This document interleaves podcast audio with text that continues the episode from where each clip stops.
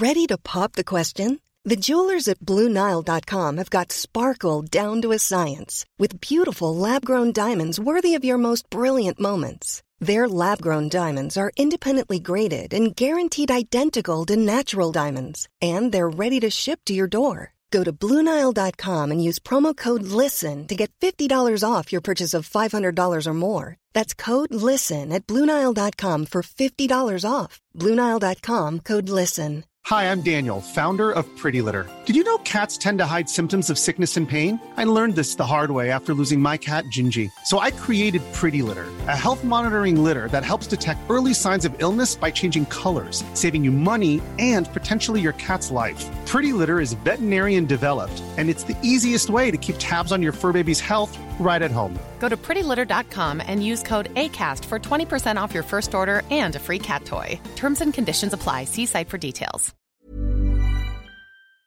Hey, WAG listeners, it's Allison, reminding you that this show cannot be made without you. If you've been thinking about becoming a Canadaland supporter, we're having a pretty great sale right now. You'll get premium ad free feeds of all Canadaland shows, discounts on merch from our store, and exclusive bonus episodes from some of our podcasts. We want to make it as easy as possible for you to become a Canadaland supporter. So from now until the end of May, we have a special offer for our listeners. For $2 a month, you can become a supporter and do your part to ensure we can continue making this show. And we really like making this show for you. Basically, nothing costs $2 anymore. You could like get a bag of candy, a locker at a public swimming pool. I've been honestly trying to think of something that cheap and I'm not getting far. So sign up for just $2 a month for the next six months. Just go to canadaland.com slash join or click the link in your show notes to become a supporter today.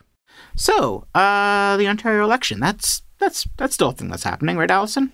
It's happening. Two weeks till election day from the day we're recording this. So we're back with another episode. Week three of the campaign is coming to an end, and it included the second leaders debate, a primetime affair that may or may not have been a super spreader event. Now that, as we record, both NDP leader Andrea Horwath and Green leader Mike Schreiner have tested positive for COVID in the past 14 hours. This actually will likely be the biggest impact the leaders debate has on the campaign. Uh, a knockout punch, as it were, which is a joke that will be less funny should someone be become seriously ill. As at the time we're recording this, uh, however, neither Doug Ford nor Stephen Del Duca have tested positive. Although if Doug Ford suddenly dropped out of sight for five days, would anything really seem that amiss? Working hard.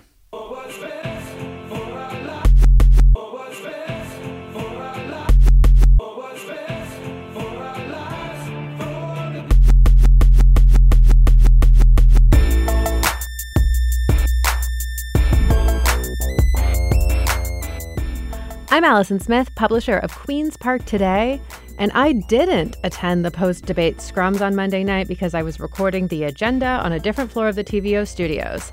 So I am in the clear. I'm Jonathan Goldsbie, news editor at Canadaland, and to my knowledge, I have still not had COVID, although am very likely jinxing myself by stating so publicly. And this is Wag the Dog, a weekly podcast about the Ontario election campaign.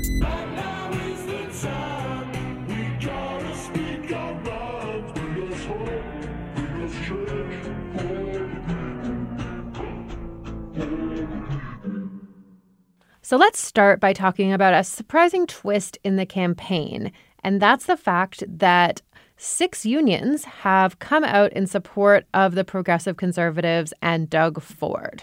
As of yesterday, these six construction buildery unions have endorsed Ford. We got the Ontario Pipes Trade Council. We got the International Association of Sheet, Metal, Air, Rail, and Transportation Workers. Stands for SMART. International Brotherhood of Electrical Workers, Construction Council of Ontario. Did you know that in Australia they call uh, electricians Sparkies? No, so is it like the Brotherhood of Sparkies there? It must be. LiUNA. Sparks, Sparks Brothers. That's, that's, that's a band called the Sparks. Anyway. LiUNA and the International Union of Painters and Allied Trades and a Boilermakers Union that's also a brotherhood.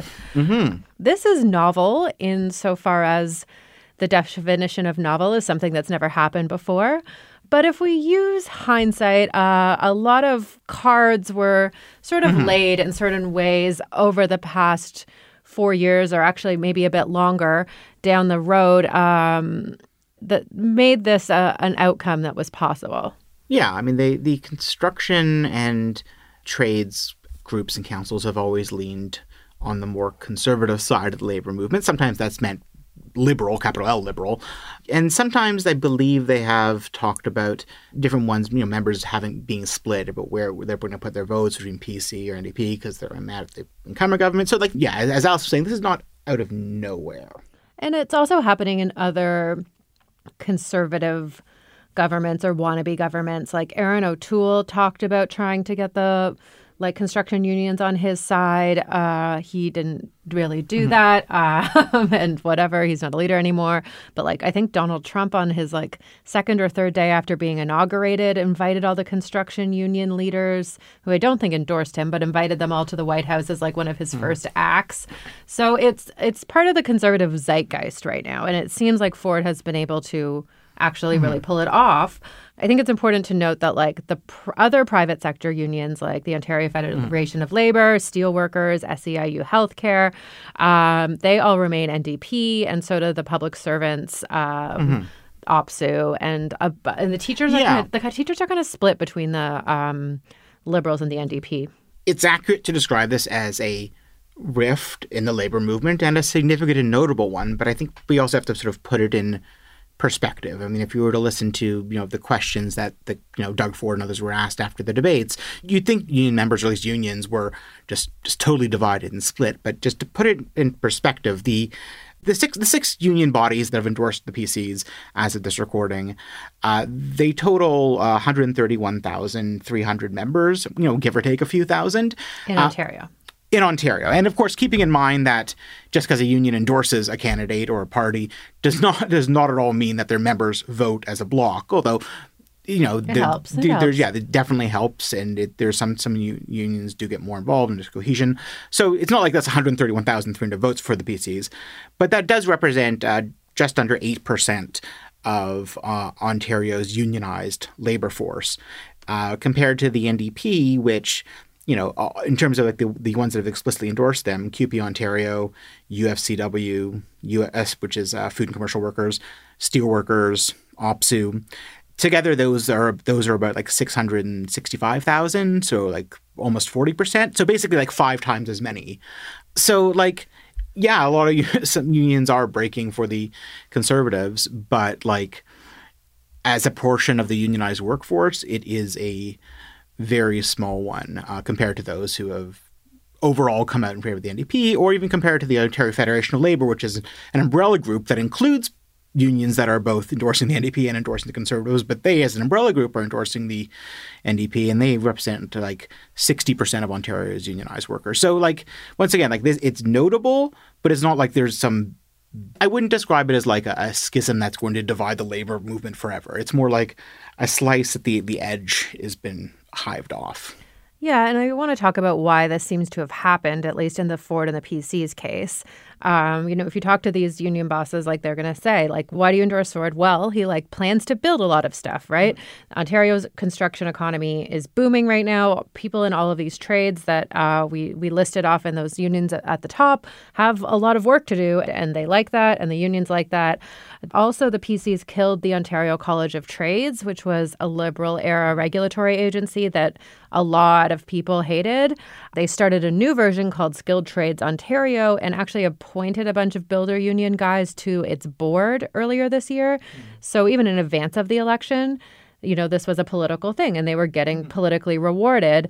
And I think, you know, lastly, Labor Minister Monte McNaughton, who's, I guess, not technically the Labor Minister right now, that's kind of a murky gray mm. zone during the election. Yeah. If we had a labor emergency, he'd probably still have to talk about it. Mm. Um, but he's put a lot of effort into wooing these guys. Mm-hmm. He like you know he had some things McNaughton did had high profile like those working for worker bills but like he was out announcement and after announcement honestly a couple a week for 2 years about giving money to skilled trades training programs of various types like lots and lots of that doesn't get a lot of attention in the media because it's not interesting. Mm-hmm. But like, obviously, that's something that like people like LiUNA have seen and worked with and helped, and like it's just made them happy.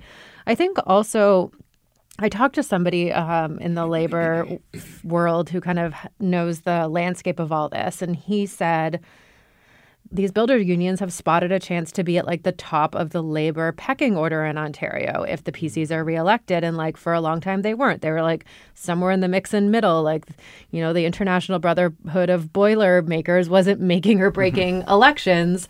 Just um, boilers. Just boilers. um, but, you know, if Ford gets reelected, which he probably will, and has all these guys in his camp, they're going to get a lot more of what they want. So, I think it's probably, I mean, it's as much a political decision, obviously. I mean, endorsing a yeah. politician is.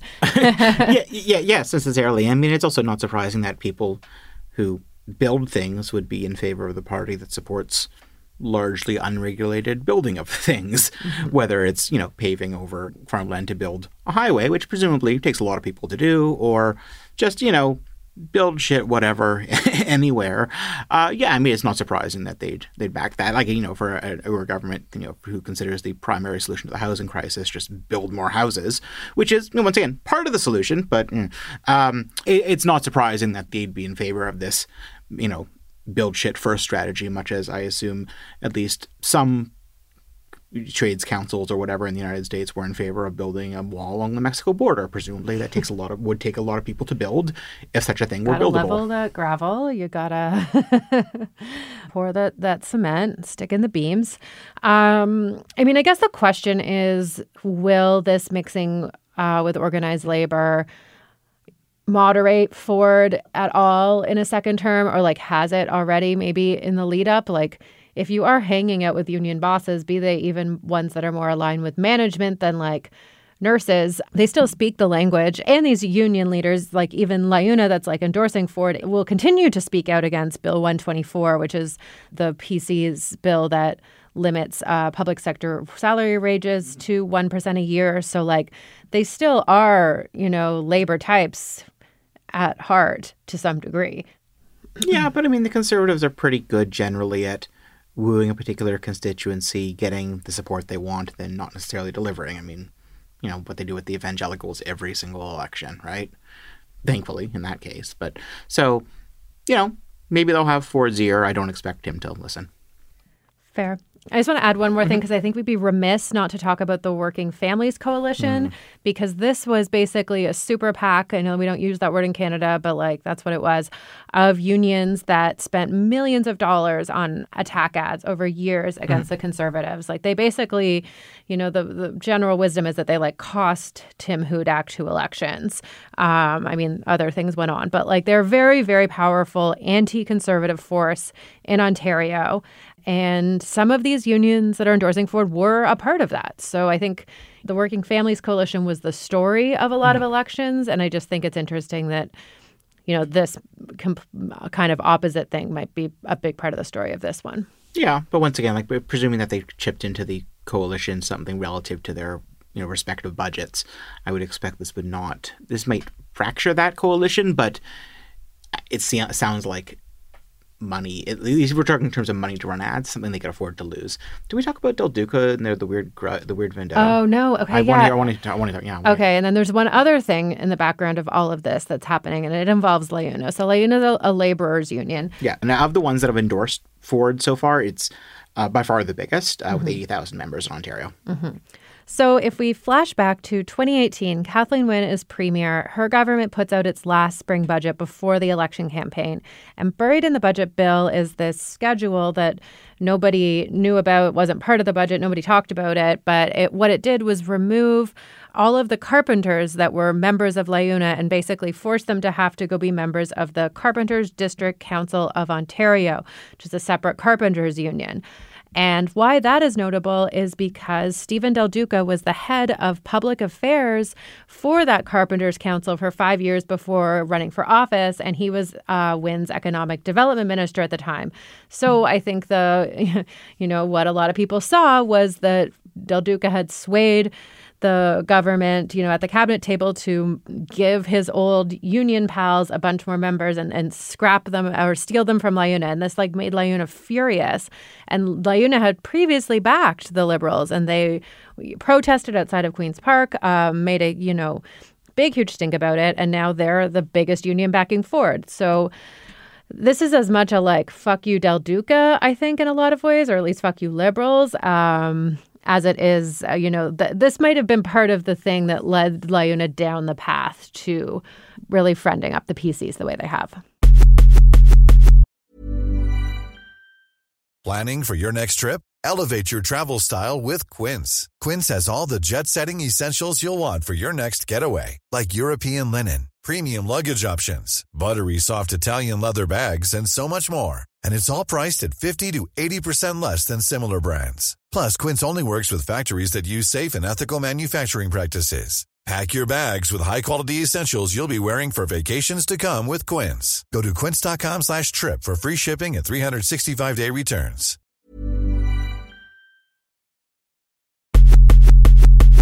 So, there was also a debate this week, effectively the debate, because chances are very, very good that you did not watch the one in North Bay. So, um, it's interesting the extent to which it both confirmed and subverted my expectations, which I guess is something you can say about like every single thing in the universe. It probably confirms some things and subverts others. um, but Paul Wells has, you know, the the longtime Maclean's columnist, who's no longer a Maclean's columnist, but he has, you know, his rules of politics, which he set out in 2009. They're not great, but they're, they're really interesting ideas, but they do capture a lot of Canadian politics. And uh, one of his, Paul Wells' rules of Canadian politics is the candidate in the best mood wins. That's certainly not always true, but that certainly seemed to be the operating principle for PC leader Doug Ford, NDP leader Andrea Horwath, and Liberal leader Stephen Del Duca at the debate, where instead of channeling anger and frustration as they typically do, or at least as Ford and Horwath typically do, there was definitely seemed to be a very studied effort to come across as upbeat to the point of jubilance. And that really came across as being at odds with what they were talking about and the actual stakes at hand. Doug Ford, in many ways, and we'll talk about this, was very much Doug Ford saying all the usual Doug Ford things, but with a smile. Andrea Horwath. I like when they sorry to yeah, interrupt, yeah. but like they would do like a split screen when someone was yelling at Ford, yeah. and you'd have to watch him like sit there and like respond, and he just like watching him kind of try to keep a smile on his face while he was getting yelled at was, for one, it like you could tell that he was mad underneath it, but like he still just had this kind of weird little grin on, and I found that entertaining. Oh yeah, um, well, actually, maybe we can start at the uh, to demonstrate. We can start at the end. Hi, Mr. Ford. Hi. Uh, you didn't tonight launch any big. Uh, you didn't take the bait from your opponents. You didn't launch any big attacks. What happened to the old Doug Ford? Is he was he too harsh? Was he too, too yeah, divisive? You, you, know, some I, I, don't feel I needed to land any attacks. The people are going to have a clear choice. You have three parties that want to jack up your taxes, want to raise gas prices, so they want an additional carbon tax. Uh, they want to bring back the license plate stickers and the tolls. I don't that was from the media availability afterwards, but Doug Ford is saying basically the exact same things he would have previously said with like an apocalyptic fervor, uh, and instead saying it almost in a jolly manner mm-hmm. and saying like, "Well, I didn't need to have any attacks; those fuckers did it to themselves." Like it's just you know, you it, bastards it, destroyed the province. Yeah, it, exactly. It's, it's, like I'm not attacking. It's just and then launches into an attack, but because it's done with a smile. It doesn't come across as such, at least, and certainly didn't to this particular reporter who asked about that. So I found that really, really interesting. And then on the other side of things, Andrew Horwath also approached the debate in an oddly upbeat mood, or at least with um, a, a demeanor that didn't fully match the gravity of what was being discussed and what was at stake. You've made an allegation against her. We have to let her respond to it. Go ahead. Well, I think Mr. Ford just has a penchant for making stuff up again. Uh, that's what he does over and over and over. But long. this is the premier that uh, that basically had a tantrum and tore out EV charging stations when he first took office. He tore up green energy contracts when he took office. I mean, once again, this could be spoken with frustration, with annoyance, with anger. Instead, it says like you're making stuff up again, which is, I mean, it sounds like she is doing an even more weirdly upbeat version of the song that opens Act Two of the Book of Mormon, but it, it didn't.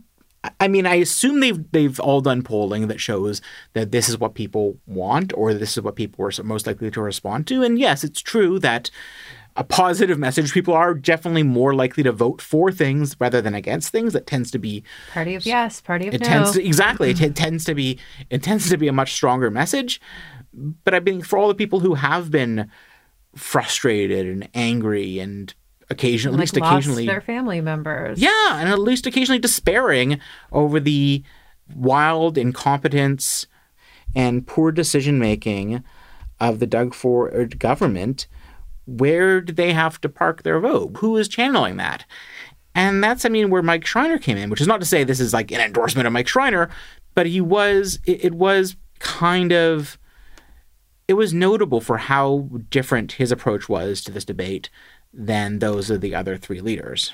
Have you looked somebody in the eye who lost a loved one in long term care and explained to them that $171 million of money drained out of our long term care system into the private pockets of shareholders at a time when people were scrambling for PPE, when seniors were trying to get access to vaccines, when PSWs were desperate to have a little bit of support to care for people and save their lives.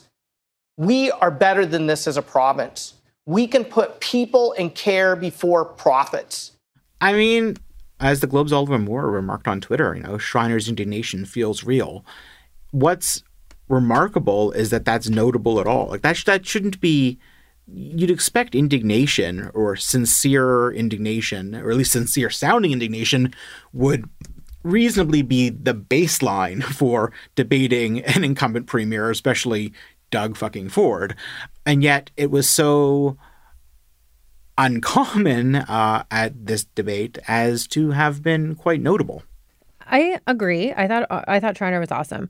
I mean, I, have been trying to think through the Andrea Horwath of it all. Mm-hmm. Um, for one, I know that she has been criticized a lot since the be- like midway through the pandemic, at least.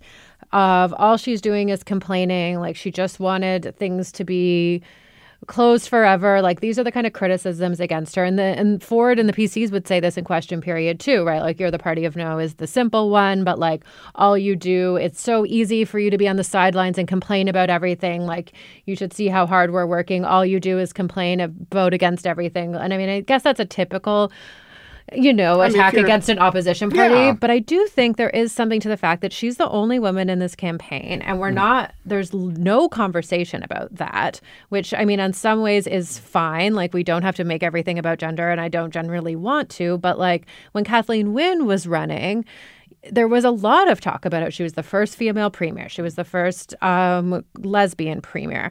But like with Horwath, for some reason, that isn't part of the conversation. I don't necessarily again, I don't really necessarily have to say that it is, but I think the fact is she doesn't get a lot of credit. You know, the main things that people say about her is, oh, it's her first, uh, fourth election. You know, she acts weird in various ways, but like she is still the subject of sexism in the same way that Kathleen Wynne was, and like that we were so proud of a province that Kathleen Wynne's, um, you know, queer identity didn't become a, an attack in the in the 2014 election. I don't know. I just think the fact that like we're not acknowledging that like we actually are probably being sexist against Andrea Horwath as a people. Um, and that that ha- does play in it to it in one way, shape, or form. I don't know. I just feel like it's worth the gender related dynamic was definitely much more explicit with Kathleen Wynne, um, at least partly because she was the incumbent premier. The misogyny was definitely much more direct and I mean, For, apparent. Ford said that Horwath sounded like nails on a chalkboard not that long ago. Mm. That's explicit as you can get. Yeah, but I mean, yeah, no, I mean, the, yes, I guess he didn't say true. that on Monday night, but it's you know, mm-hmm. he thinks it. but as I'm saying, I guess the official avenues of attack are mm-hmm. less clearly gendered, which is not to say they aren't, but I'm saying it's, it's I think that's why probably why we're not discussing it is because it's not they haven't seemed to have to resort to that yet. It's not not part of the conversation yes. she's having having in um, campaign mm. prep. Yeah, I mean, and she's I, probably you know spending more time picking her outfit, and not. I don't say that in like a bitches be shopping way. I mean, like they have to think about that mm-hmm. more than you know Stephen Del Duca. Yeah, I mean, I I did find that. So at the end, toward the end of the debate, Steve Paikin asked one of his Steve Paikin questions, which is, you know, what's something in your political past that you regret? Which is a you know good question. Ford said not running for premier four years earlier, which I actually thought, which I mean, was it was actually thought was I personally thought found interesting, just like a Fordology perspective. But um, Horwath's answer was kind of it was was interesting and speaks to what we've talked about before in the show. My mom always taught me that uh, if something goes wrong and and uh, and you regret it, then you then you need to learn from it. You need to figure out why you regret it, uh, why it didn't go the way that you want, uh, and and then do better. Uh, learn from that mistake and, and, do better. And I think a lot of parents told their kids that. And so I don't think about things uh, in terms of regret. I think about things in terms of opportunity to learn and to do better for people the next time. Um, I mean, that's good advice. It's not a direct answer to the question, but what I guess I find fascinating there is, from her perspective, what does she believe she is doing differently in the election this time? That's what I'm still. That's one of the things I'm still trying to sort of discern is how is how is the the NDP approach? How is her approach different? Is it because is it by trying to be more positive and upbeat? What she said that basically describes that they're trying to learn from past mistakes, but I, I must confess that, it, that that if there is something doing something differently, it's sufficiently subtle as to escape my my notice. So, one of the topics of conversation about this debate was the fact that Ford brought his binder full of notes. And that kind of got a lot of convo going. But I actually think it maybe didn't help him very much. Like, I thought it made him um, talk incredibly funny. Um, let's listen to a clip. Well, the purpose uh, of our education system to make sure we prepare the kids for the jobs when they get out of school, jobs of the future. And we changed the curriculum to make sure that we focused on financial literacy until kids can understand uh, how to create a budget, how to look at a mortgage. So Doug Ford has never been a orator of the ages, but when he gives his like regular speeches and when he talks in question period, he at least uses the correct conjunctions to link together his sentences and words and like conjugates his verbs properly. But in that, maybe just play the beginning of that again, Kevin. Well, the purpose uh, of our education system to make sure we prepare the kids for the jobs. Obviously, you can generally understand what he's talking about. It's like and there's obviously also pressure on the debate stage like it's a, a, hard environment but like it's also distracting to hear the leader of the province say the purpose of our education system to make sure we prepare the kids for the jobs and and we change the curriculum to make sure that we focus on financial literacy until the kids can understand how to create a budget.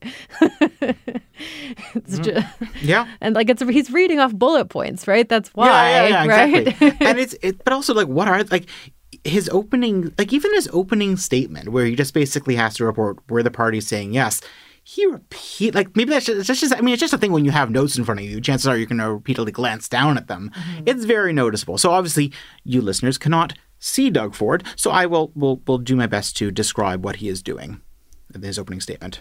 Mr. Ford, please start us off. Well, good evening. It's Looks a pleasure to be here tonight. Looks at notes. And thank you for joining Looks us. At notes. Friends, I'm excited about the future of Ontario. Looks at notes. But it's up to each of us to roll up our sleeves and get it done. Looks at notes. We're the only party with a plan to cut through the excuses. Looks at notes, etc., etc. Like th- this is the stuff that he I, I I'm sure he does have off the top of his head, but he just look he looks like we're the party saying yes, and like as though he just keeps has to remind keeps having to remind himself in case someone's stuck in a no just to, to trick him. And now it's time for the 413, the part of the show where we rate various election related ephemera and issues on a scale from 1 to 413. Uh, 413 being the most 413th number. Exactly, and I feel like we need like a theme song, like a like a like an Azalea, the Azealia Banks two one two, but with four thirteen. That'd be the most mm, embarrassing. awesome. Most embarrassing oh, thing ever. But it's I. a full one thing. oh, you're in a you're in a good mood today. Mm, mm, mm, uh, um, that should have been their campaign song. Okay, so Elections Ontario has an app. Why do they have an app? I don't know. Probably someone thought it was a good idea generally speaking, these days, a really good usable mobile website is generally better to have than an app. But I downloaded it, Android version, and gave it a try. And I kind of understand why it's an app. The onboarding is a bit of a thing. You have to enter quite a bit of information. But once you have, it actually lays out your your all of your the information you need to know unique to you in a really well designed way, giving you your list of candidates in your riding, when and where you can vote, plotting your specific locations on a map depending on what day you want to vote. Little tabs are open today versus early voting, election day, and uh, has your card. You can click on the scan thing, you get the the barcode for you show at the polls along with your ID.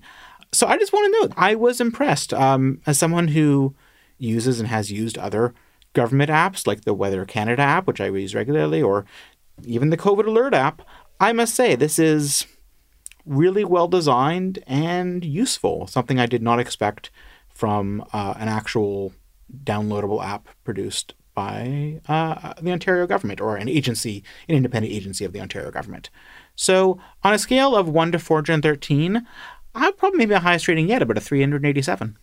Nice. Uh, I haven't downloaded it, but maybe I will because I don't know where I'm supposed to vote and I would like to. Um, so I'll just echo your rating 387? Okay. So yeah. you said? Okay, great. Yeah. Good, Good. job, Elections Ontario. Because um, their website is weird. Like I find parts of it very easy to find information, but then there's all this other stuff buried in there that can be really hard to find. And I'm oh, always yeah. emailing their media people, being like, "Help me." Um, but, but on, on like an elections agency or government website, there's only some things that are hard to find. That's pretty good. Yeah, no, not bad. Go Elections Ontario. Everyone should vote. The final election issue I think we should discuss is kind of the you know the the uh, idea floating in the ether that Schreiner did amazing in the debate and like he uh, himself is saying oh our party has so much momentum like they want to try to pick up a seat in Parry Sound Muskoka which doesn't have an incumbent.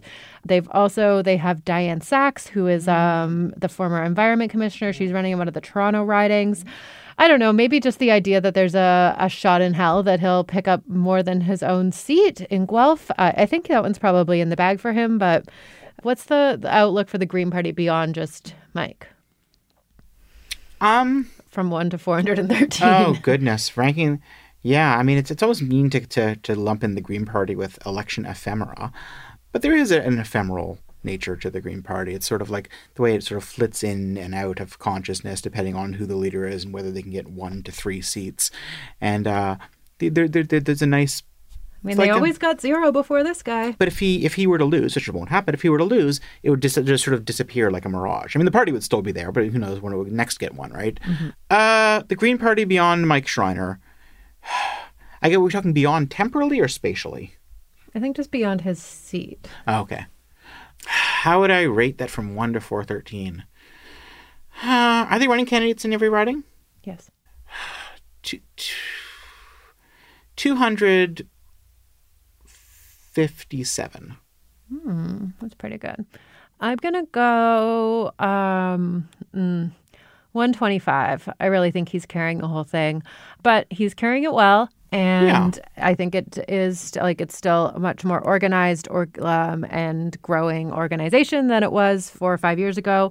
So kudos to that. Um, yeah, I'm not reading their prospects, just yeah. a general idea. Yeah, yeah, same. Um, but I did have the thought so, assuming Andrea Horwath doesn't become premier, gets dumped by her party, which is they're not so impressed with her. What if Schreiner runs for the NDP leader? I mean, there's probably lots of reasons that won't happen, but like, eh. I, I mean, it's an interesting idea. Um, I imagine there is a ton of bad blood between the parties that would never be over, that would not be overcome for that to happen. But as a mental exercise that I want to take a moment to think about, because he, I mean, as much as he's the green guy, yeah. he does have like a wide, vast swath of policies yeah. on a lot of different stuff. Like he doesn't just yeah. focus on green stuff. He talks about labor and housing and, uh, and transportation and like everything. And they're actually like talk openly about defunding the Catholic school system. Although he recently said he doesn't want to do that right now uh, because the pandemic made everything too crazy. So he just doesn't want to throw any wrenches in anything. Uh, that was like the, the big thing that distinguished that party from the the Greens from the others in Ontario was there was the one that was willing to say like, why do we have a publicly funded Catholic school system? That's a weird quirk of history that should maybe be corrected. Um, Mike Schreiner as NDP leader, I would say 275. That's high. Yeah, I would say 301. I don't hate it. They're going to have to find someone dynamic and cool. I mean, they should find someone. They're going to have to Is it weird hopefully considering- want to find someone dynamic and cool. Yeah, and, and Mike Schreiner fits the bill. He I, I, does. I, good, good, good for him, Mike Schreiner. You've been called dynamic and cool.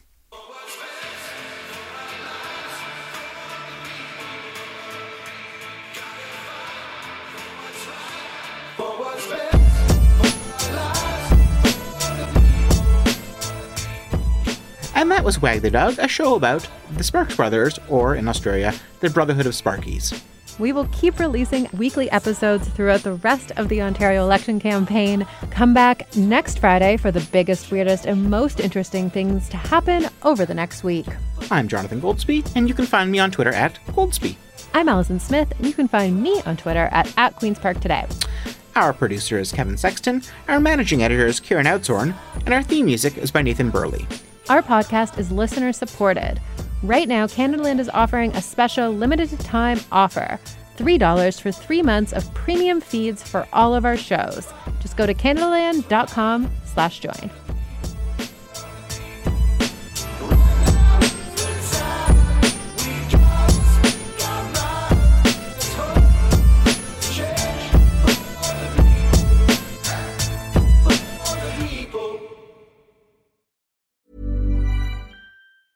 Hi, I'm Daniel, founder of Pretty Litter. Did you know cats tend to hide symptoms of sickness and pain? I learned this the hard way after losing my cat, Gingy. So I created Pretty Litter, a health monitoring litter that helps detect early signs of illness by changing colors, saving you money and potentially your cat's life. Pretty Litter is veterinarian developed, and it's the easiest way to keep tabs on your fur baby's health right at home. Go to prettylitter.com and use code ACAST for 20% off your first order and a free cat toy. Terms and conditions apply. See site for details.